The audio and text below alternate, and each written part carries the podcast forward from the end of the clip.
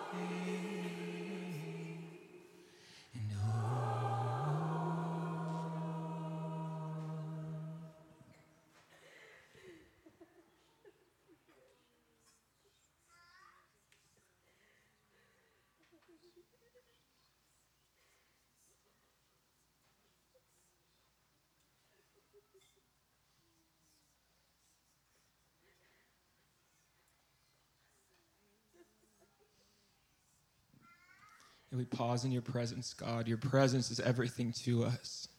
Let us never just rush on with our lives and forget what's most important.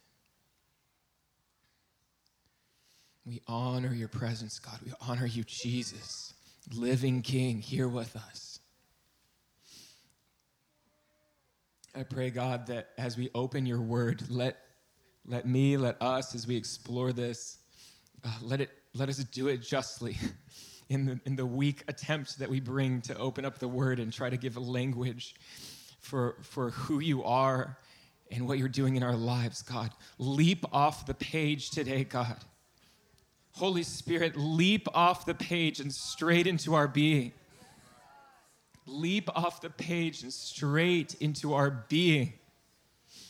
God, I'm asking, come with power, come with faith. Stir up faith in your kids this morning where we need it. Stir up faith within our hearts, God. Stir up faith within our hearts, God.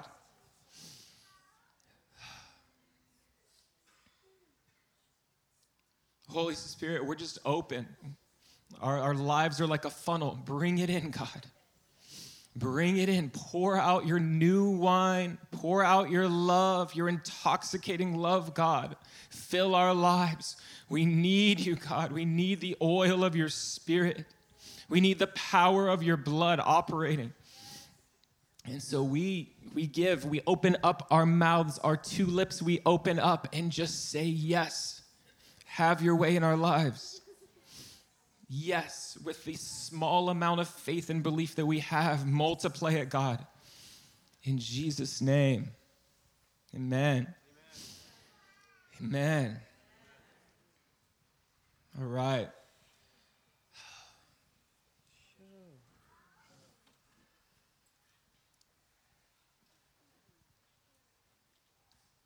if you're new around here, we're just we're just flowing with God as best as we can. You know, we're we're not up here trying to create a good spick and span performance for everyone, and we're radically in love with Jesus. So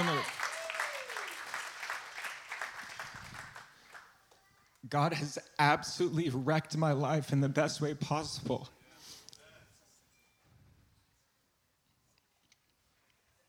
I don't know what you've been told or what your experience has been, what kind of fractured family you've been in. But God is so good. Can I speak that into your spirit? He is so good. He loves you so much. All these little tears that I'm shedding right now, He puts in a little bottle, He says. All your tears, He puts in a bottle. He knows the number of hairs on your head. He knows you through and through. This is the God that we lay our lives before on the altar. And in his, in his kindness, he looks at your life, the one that knows you way better than you know yourself. And he's, he's dreamed potential. Your life is pregnant with possibility. So, any kind of hopelessness, any kind of settling, just, just as best as you know how, lay that before Him. And I feel like He's going to speak to that this morning, okay? All right. I don't know how I'm going to do this. Come on, Lord.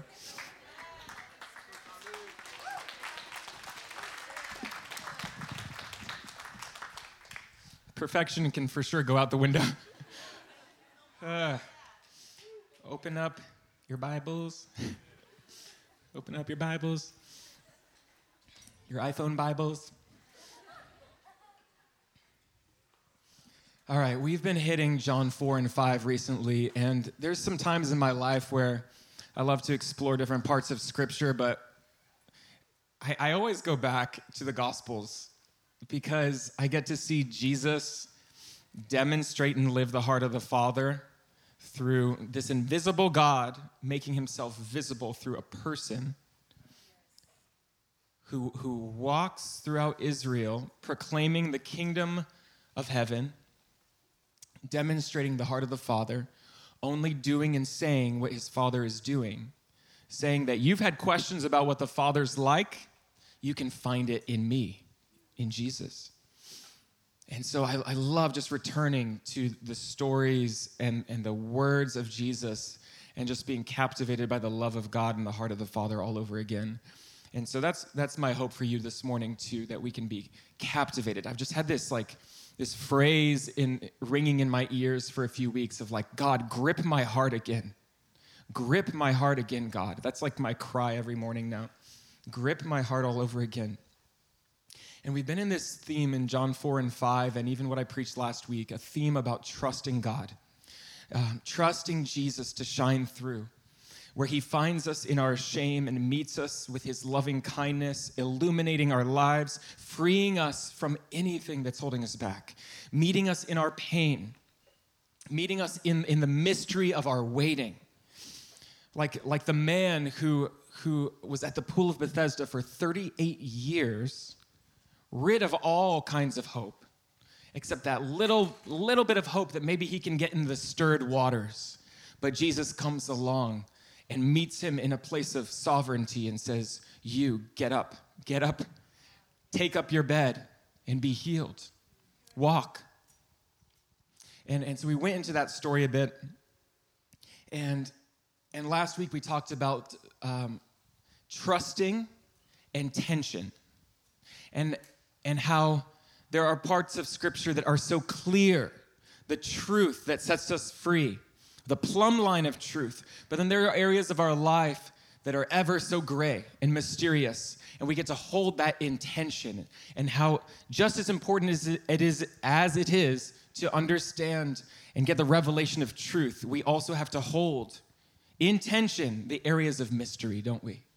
It's just as holy to do so. And so this week, I want us to open up to John chapter 5, starting in verse 30. John 5, starting in verse 30, and we're going to wrap the chapter up. We live in a world of a lot of what's. How many of you know that we are desperately in need of discovering some whys? The whys, what's underneath the surface. And just look at some of the current events that we're facing right now. I mean, for example, some of the, the current events around the world, you can't help but think about Israel and Palestine. And the, the, we, can, we can have all sorts of what questions, but really the deeper question is why. In a relationship, you, you may want to know what you can do to improve a relationship, or maybe what you can do to even get in a relationship. Some of you out there, some of us out there. What can we do to have a, sexful, a successful dating? Thank you. Thank you. That's right.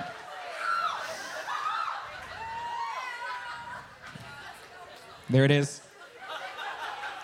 When the Lord just touches my tongue for a little comic relief.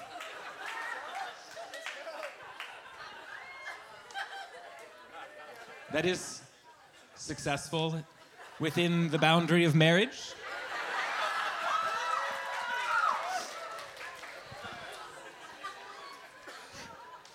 We're never going to recover from this. All right. But all the questions you have, the what, what can I do? The deeper question is why. And when you know your why, you're going to be rooted in a way of looking at marriage and relationships, and that will follow suit. In your career path, you probably are more concerned about what should I be doing right now? I, want to I wanna have a good performance. I want to I wanna do all these things so I'm successful.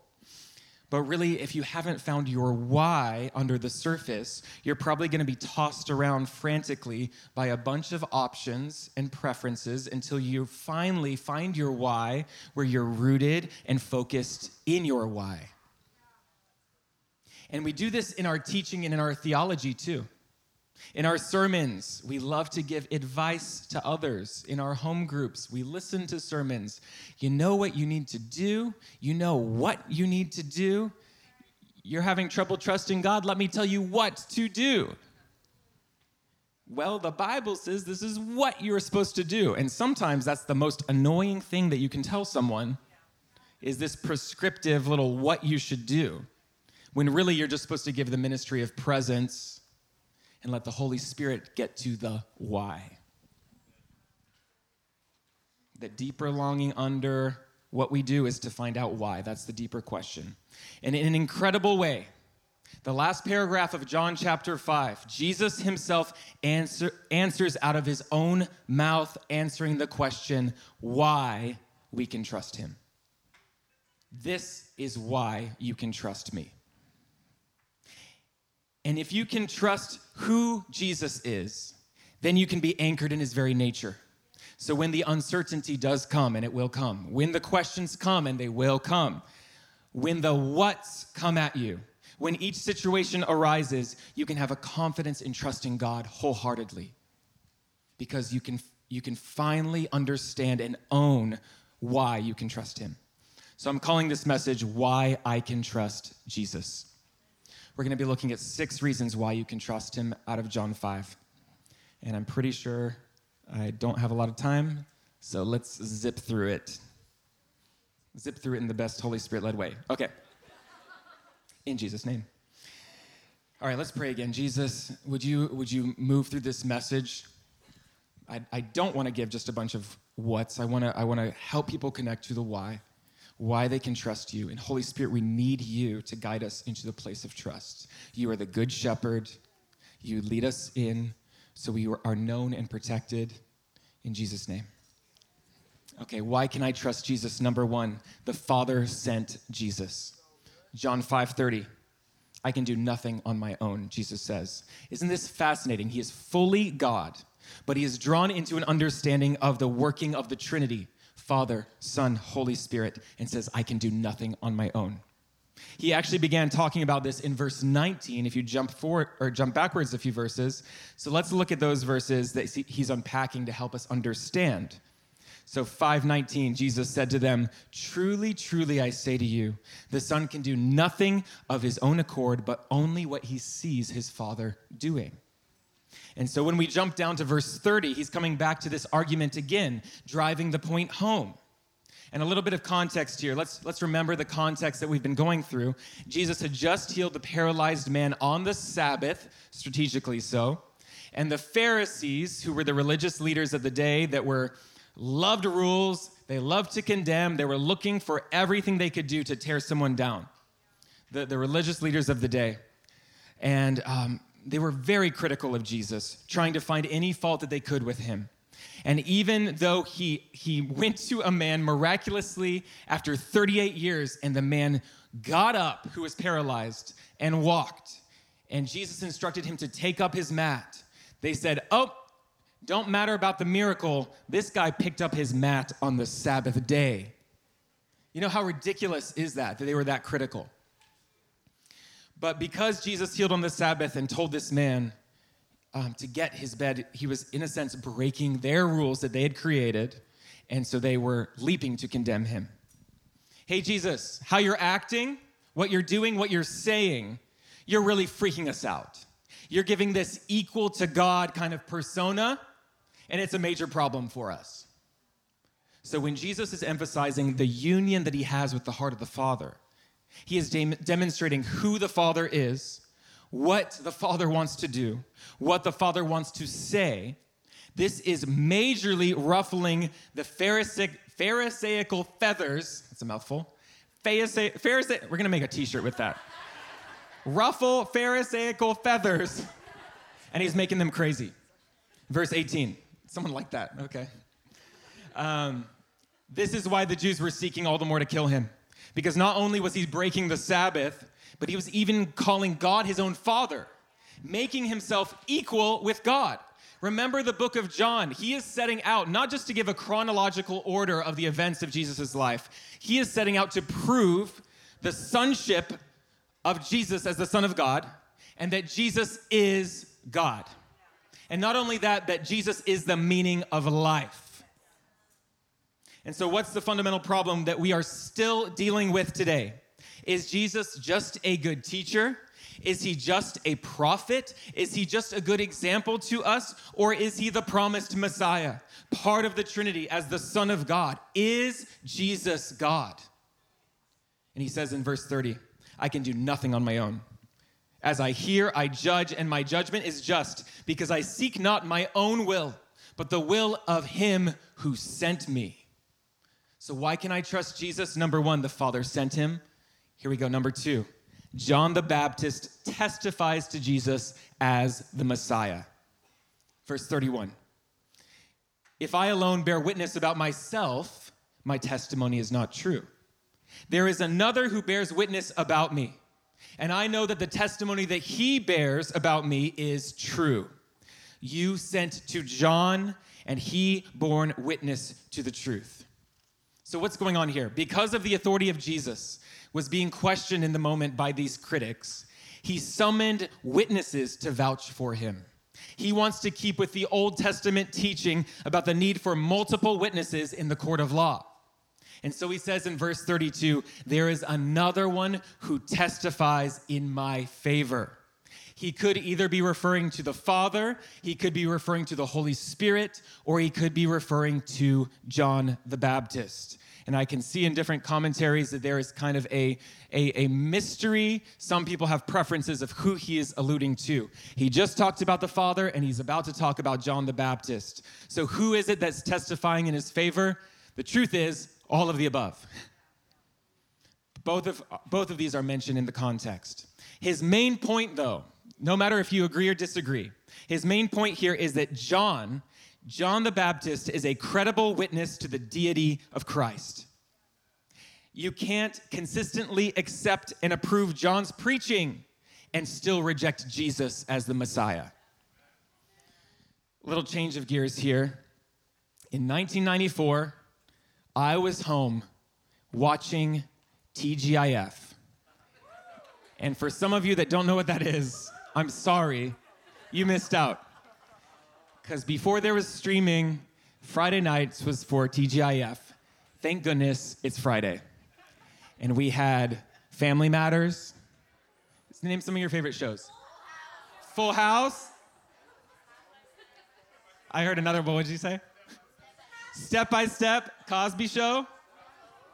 I don't know if Cosby Show was on TGIF. It should have been. Okay, there were some good ones. You're tracking.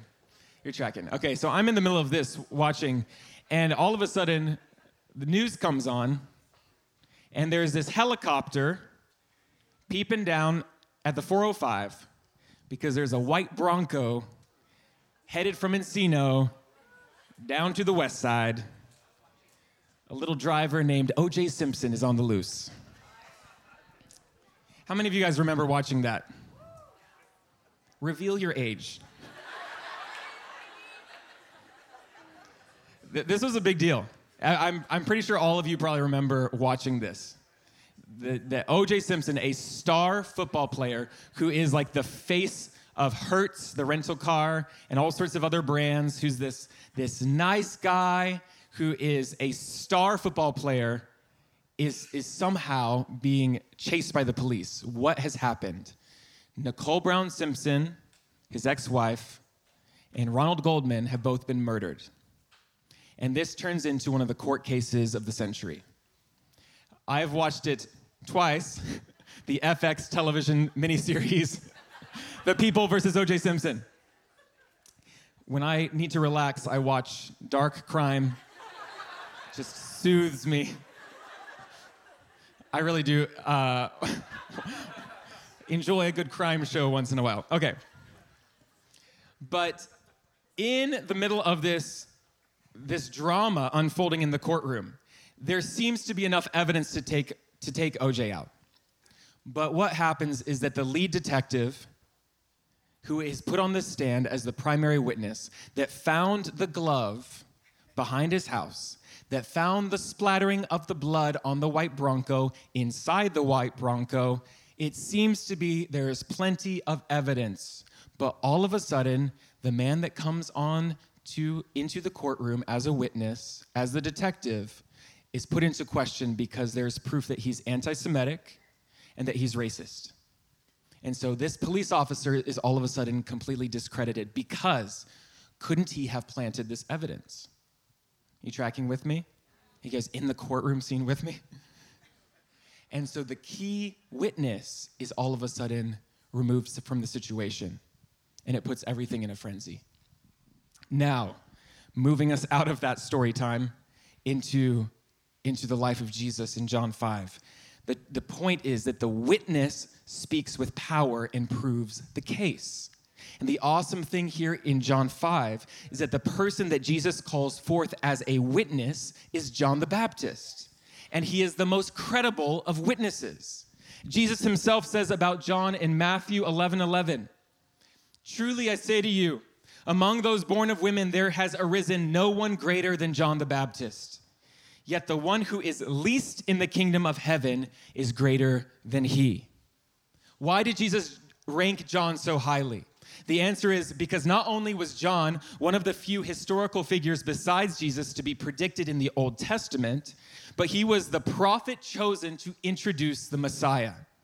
Moses didn't get baptized. Moses was not able to be, uh, to, let me start over. Moses was not able to baptize the Son of God, but John did. Of all the prophets, John alone saw the Messiah up close and helped usher in the kingdom of God. And in short, John was the greatest born among women because of his proximity and relationship to Jesus.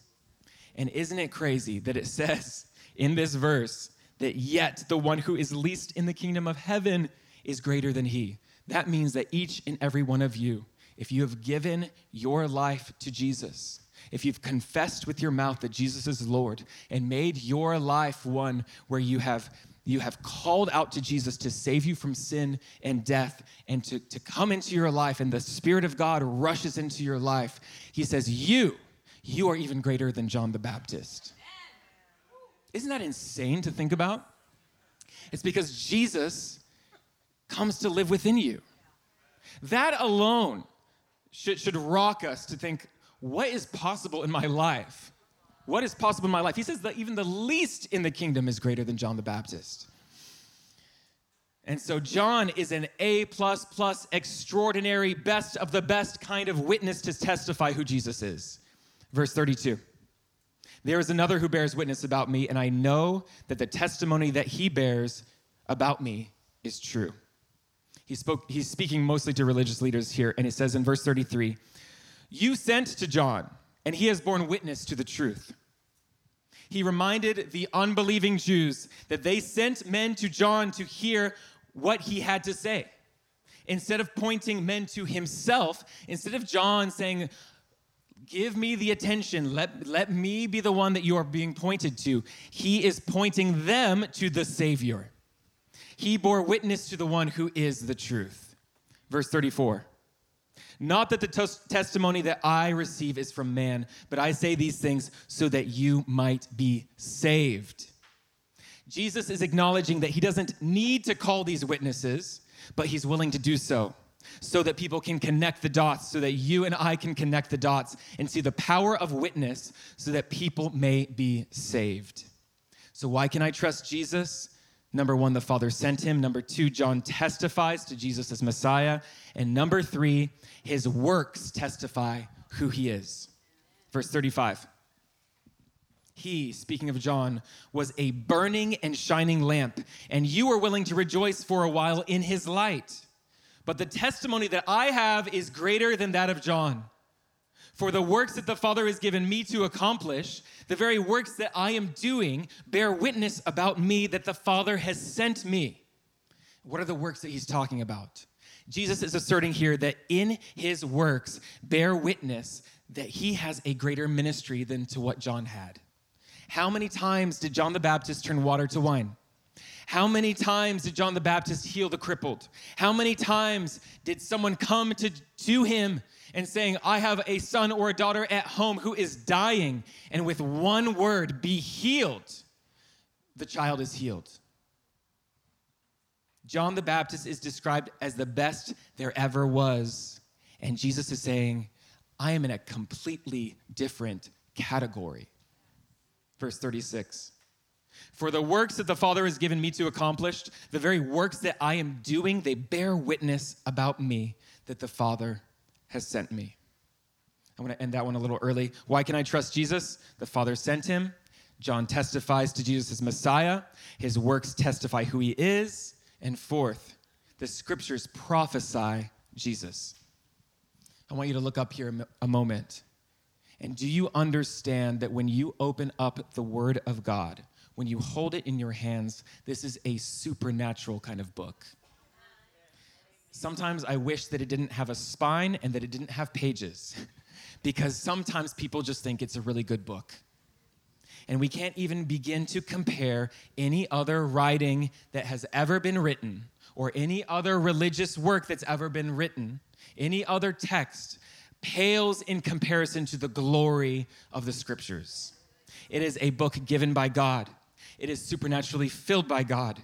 It is preserved by God. It is filled with absolute consistency. There are over 66 books without error, without contradiction, brimming with the message of Jesus through its entirety. And every page and every story and every prophecy contained in these pages points towards the lordship of Jesus as Messiah. Verse 37 and the Father who sent me himself bore witness about me. His voice you have never heard, his form you have never seen, and you do not have his word abiding in you. These are harsh words spoken. You do not have his word abiding in you. This is the condition of every lost person. Before the illumination of the Holy Spirit in your heart, that is your condition. Scripture describes it like scales over our eyes and over our hearts. We don't see it, we don't get it. It's not real, but then it becomes real and awesome in your life as it's illuminated by the Holy Spirit.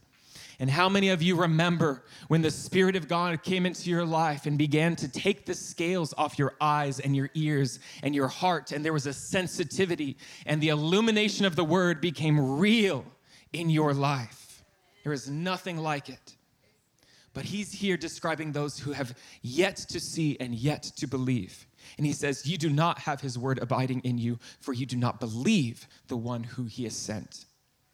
Here's the deal in the kingdom of God, believing so often comes before the experience. So often we want the experience and then we'll believe. Show me and then I'll believe. Let me test drive the car and then I'll buy the car. But in the kingdom of God, believing often comes before the experience. In the things of God, that's how it often works. In the kingdom, there is a stepping into the belief. And if you aren't there in your faith yet, I want to just encourage you, like I would encourage anyone, that that little bit of belief that you may have, that little bit in your heart that you might have, just take it before Him. Step into it the best that you know how. All He's asking for is you to have a soft heart, to not to not continually be pushing things off and discrediting them, discrediting them and, and, and causing a hardness. But if you can somewhere just have this question of perhaps this is true, perhaps he is real. I don't know. I'm just going to hold this here. And then, even in a whisper or in a thought, if all you can do is say, Jesus, if you're real, show me. Jesus, if you're real, help me. If you could just do that, He is a God that will meet you in that place, even with just a thought, a whisper, and He will begin to multiply, and He will be, begin to give you more, so that all of a sudden you're like, wow, a few weeks ago, I was looking back to where I was, full of unbelief and hardness. And all of a sudden, I feel like there's a softness starting in me. I, I can't even explain it. And that's the work of the Holy Spirit in your life. The movement of the Spirit starting to take form, gripping your heart and leading you into truth, leading you into revelation of the reality of our God. But if you continue to push God off with cynicism and doubt over and over again, you're not going to make much progress. But if you can open your heart and say, This might be real, this could be right, God, if you're real, show me the truth. He will take that and bring you into a place where more and more can be discovered. Verse 38 For you do not believe the one who has sent me. You search the scriptures because you think that in them you have eternal life, and it's that they, um, and it is they that bear witness about me yet you refuse to come to me that you may have life. So, what's happening here is that these religious leaders were actually very prideful in their, um, in their knowledge of the scriptures. They would, they would often put them um, on their jewelry, they would wear it upon their head sometimes. They would put it on their doorposts. They were, they were really obsessed with knowing the scripture, but they would take a religious pride in their knowledge of the scriptures. And so, even though they had this knowledge, they were still blind to seeing that all of these scriptures were there to reveal Jesus. That was the whole point. And scriptures have hundreds of prophecies all pointing towards Jesus. We have Psalm 34, where, where God will, will um, protect the bones of the righteous. Remember, Jesus on the cross did not have any bones broken. They would have broken the bones of the ones on the cross so that they would um, not be able to breathe. But Jesus did not. That was a fulfillment of prophecy. Psalm 69, David talks about being uh, fed gall and vinegar. Jesus was offered gall and vinegar on the cross. Psalm 22, they would cast lots for his garments. That's exactly what took place. There were hundreds of prophecies that the Jewish people would have been familiar with that are fulfilled in the life and ministry of Jesus. And the cynic would say, well, what took place is they knew, the, they knew what took place. And so when they wrote the New Testament, they, they, they wrote in all of the fulfillment of the prophecies. Only here in the 1900s did we have a little shepherd boy in Qumran, Israel, throw a stone into a cave and hear a cracking take place of a jar. And what they discovered at Qumran were the Dead Sea Scrolls, where between 500 and 1,000 years BC, they found the accuracy of Scripture, bringing a, a affirmation and a solidification to the texts way before Jesus was even walking the, the face of the earth. And so history and science actually align with the eternal truth. And we can continue to have a greater foundation and, and faith when it comes to the scriptures. Not to mention here that these Jewish leaders would have been familiar with the narratives of the Old Testament. Jonah in the belly of the fish for three days, and you can't help but look at the life of Jesus. Three days in the grave, risen again. You look at Moses. Bryce said it so eloquently last week. Remember when Moses hit the rock and the water came out? That was supposed to be the once and for all image of Jesus being struck and being the living water that comes from the rock. And the reason that Moses could not hit the, the rock a second time was because, no, no, no, you're ruining the image, Moses once and for all sacrifice for mankind. How did they not see the parallels in the nation of his, uh, the nation of Israel's history? What about the serpent placed up on the pole? That's a weird one. Why is there a snake on a pole, Moses? Well, because God asked him to. Because when Israel was out in the desert and they were being attacked by venomous snakes, he put a snake up on a pole following the instruction of God, and anyone that looked to the pole would be healed and saved. This is an image of, of Jesus being fully God and fully man, being raised up, that if we just look to him, he will save us from our destruction. How did they not see the narratives and the prophecy of the Old Testament being fulfilled in the life of Jesus? But the religious leaders were absolutely blinded to the prophecies, blinded to the stories that reflect who Jesus was. They had never seen God's form or person because they did not believe on the one that God had sent. God the Father does not have a form or a shape that is visible to mortal eyes. He is spirit and therefore invisible. But God has revealed himself to men in the person and lordship of Jesus Christ in a very real way, those who believed on Christ saw the form of God. Unbelievers merely looked upon him as another man like themselves. And so, why can we trust Jesus? The Father sent him. John testifies of Jesus as the Messiah. His works testify who he is. The scriptures prophesy Jesus. And number five, human glory is nothing to Jesus. He says, short and sweet, I do not receive glory from people. Such a short verse, but profound. He's not talking about our worship, he's not talking about our praise and our adoration. He's talking about the economy of heaven. Jesus is basically saying, even though you reject me, even though you Pharisees reject me, I'm, I'm not hurt by that. I didn't come to get praised by men. I am very focused on glorifying the Father.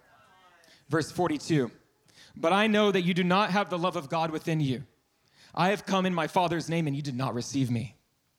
If another comes in my own name, you will receive him. These men did not have the love of God in them, and that is, they loved themselves. They loved their religious pride rather than God. If they had loved God, they would have received the one whom God had sent.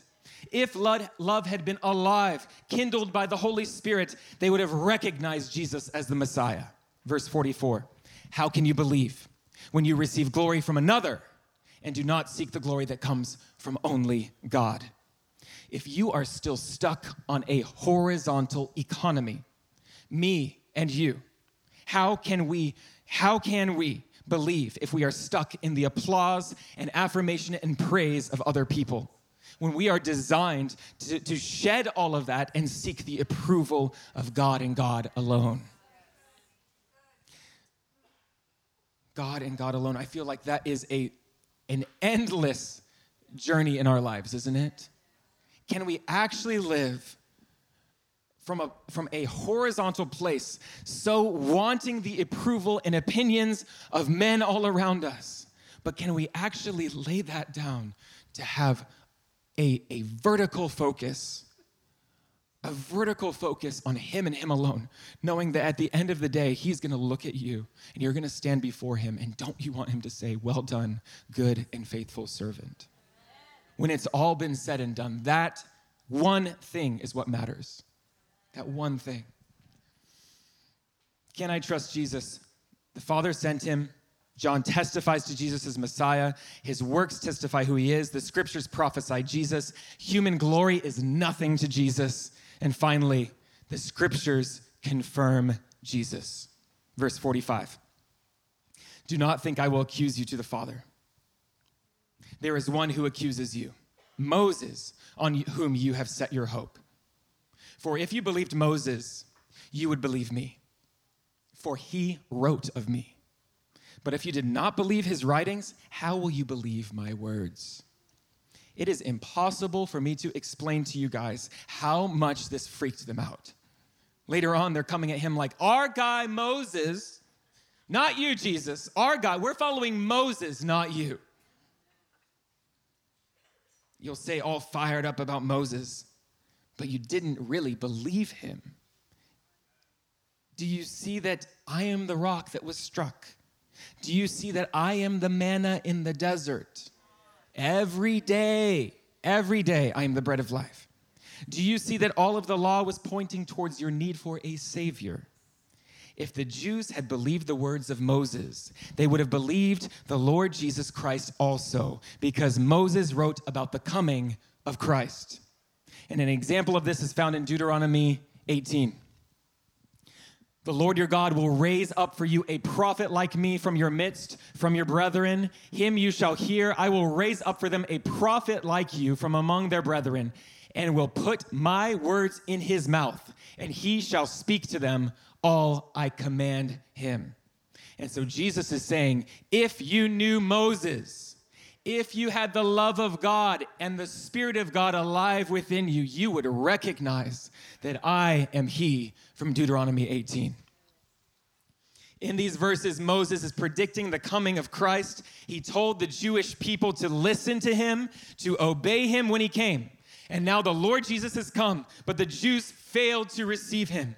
Thus, he said that Moses would accuse them to the Father because they pretended to believe in Moses, and yet they did not, did not do what Moses commanded. The words he wrote about me are clear, a clear statement by the Lord that the Old Testament scriptures contain prophecies about Jesus. This is our God. This is the God who is alive. This is the God that is continuing to prove himself as Lord. He, he, is, he is determined to reveal to you his lordship, that he is the Son of God, that He is alive, that He is active, and He wants to make your life His very home. Would you guys go ahead and stand up with me?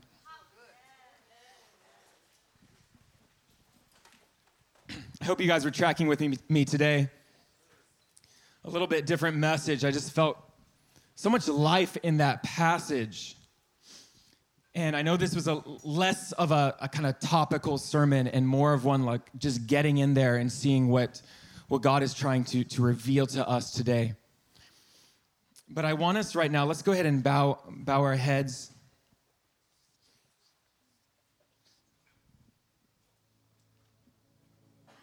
For some of you, the question that you have rattling within you is that you're facing eternity and that you're not ready to die. And Jesus Christ is the Savior of the world, and He can be your Savior. You can trust Him. Some of you are facing incredible difficulty in your lives, and Jesus is a friend that sticks closer than a brother, and you can trust Him. And some of you have such deep heartache from life, but Jesus is the healer and you can trust Him. So that's our prayer today, God. Holy Spirit, come in power. Where some of us have, have maybe even had moments of strong trust, but it's faded. We ask God, even right now, by your Spirit, that you would come and move in a strong trust in our lives. Help us when there are areas of unbelief. Help us when we are going off the path of life. Bring us into a place of strong trust and dependency in the person of Jesus again. Even right now, we give our lives to you, God. We give our lives to you once again, God.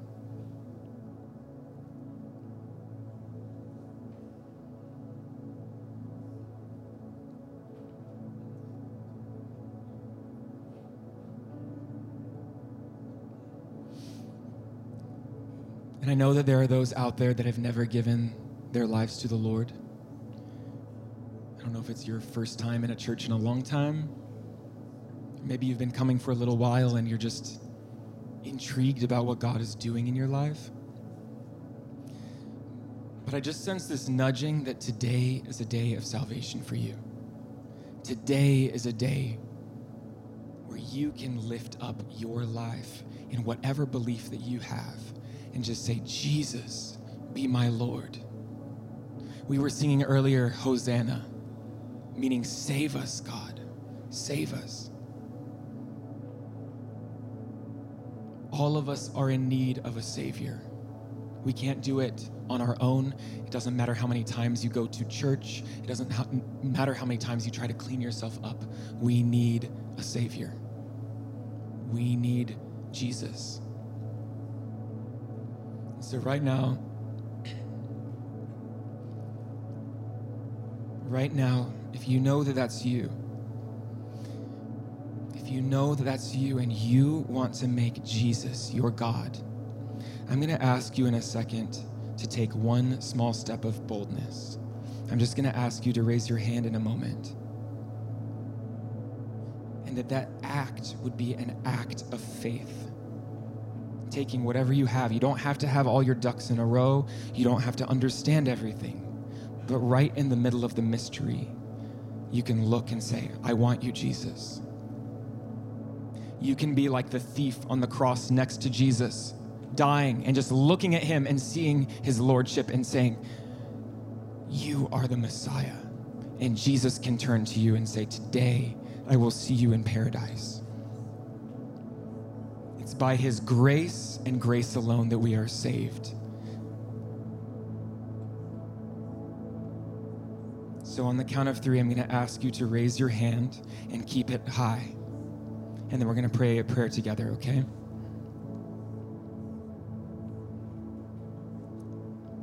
Holy Spirit, stir that within the individuals that you are calling even right now. Some of you can feel that like beating in your heart and that stirring within yourself. I encourage you. This is the best decision that you're ever going to make. So, on the count of three, keep your hand high. One, two, three. Lift your hands. Awesome. Awesome. I see you around the room. Awesome, awesome. I'm going to give you another chance. Keep your hands up if that's you. I know there's more out there. Lift your hands right now. One, two, three. Awesome. This is so good. So good. All right. You can put your hands down for a moment. We're going to pray together. Ready? All right. You guys want to repeat after me all together? Here we go. Jesus, I today give myself to you,